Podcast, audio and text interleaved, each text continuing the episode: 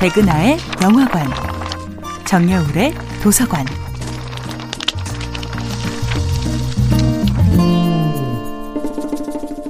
안녕하세요. 여러분과 아름답고 풍요로운 책 이야기를 나누고 있는 작가 정여울입니다. 이번 주에 만나보고 있는 작품은 다자이 오사무의 인간 실격입니다. 인간 실격의 주인공 요조는 자기 안의 섬뜩한 내면을 드러내는 자화상을 그리곤 했는데요. 그 그림을 솔직하게 보여줄 수 있는 사람은 친구 다케이치 뿐이었습니다.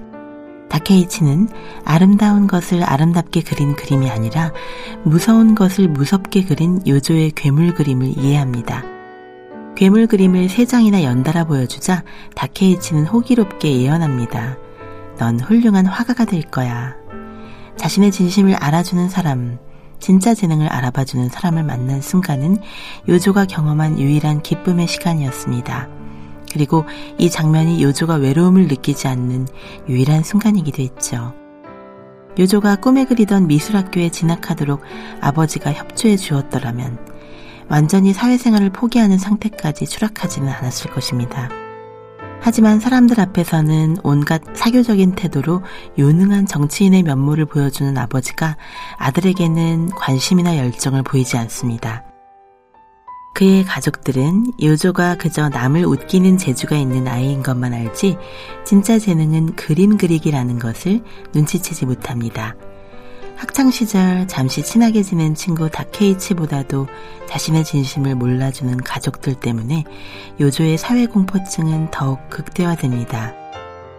인간 실격의 작가 다자의 오사무는 11명의 형제 중 막내로 태어났습니다. 고리대금으로 큰 돈을 번 뒤 거물급 정치인으로 성공한 아버지에 대한 원망과 그런 집안 출신이라는 사실에 대한 죄의식으로 괴로워했다고 합니다. 자신을 결코 이해해주지 않는 아버지, 타인에게 떳떳이 공개할 수 없는 아버지, 사회적으로는 성공했지만 아들에게는 전혀 따스함을 보여주지 않는 아버지. 그런 아버지에 대한 공포와 증오가 어쩌면 그의 사회공포증의 시작이 아니었을까요? 요조에게는 실패해도 괜찮아. 넌 지금 이 모습만으로도 충분히 멋지고 소중한 존재야 라고 말해주는 사람이 없었습니다. 다자이 오사무 역시 어디에도 완전히 마음을 의지할 곳이 없었던 것 같습니다. 내 마음을 완전히 투명하게 내보일 수 있는 단 한 사람, 그 사람만 있다면 우리는 고난으로 가득 찬 세상을 향해 용감하게 첫 발을 내디딜 용기를 지닐 수 있지 않을까요? 정야울의 도서관이었습니다.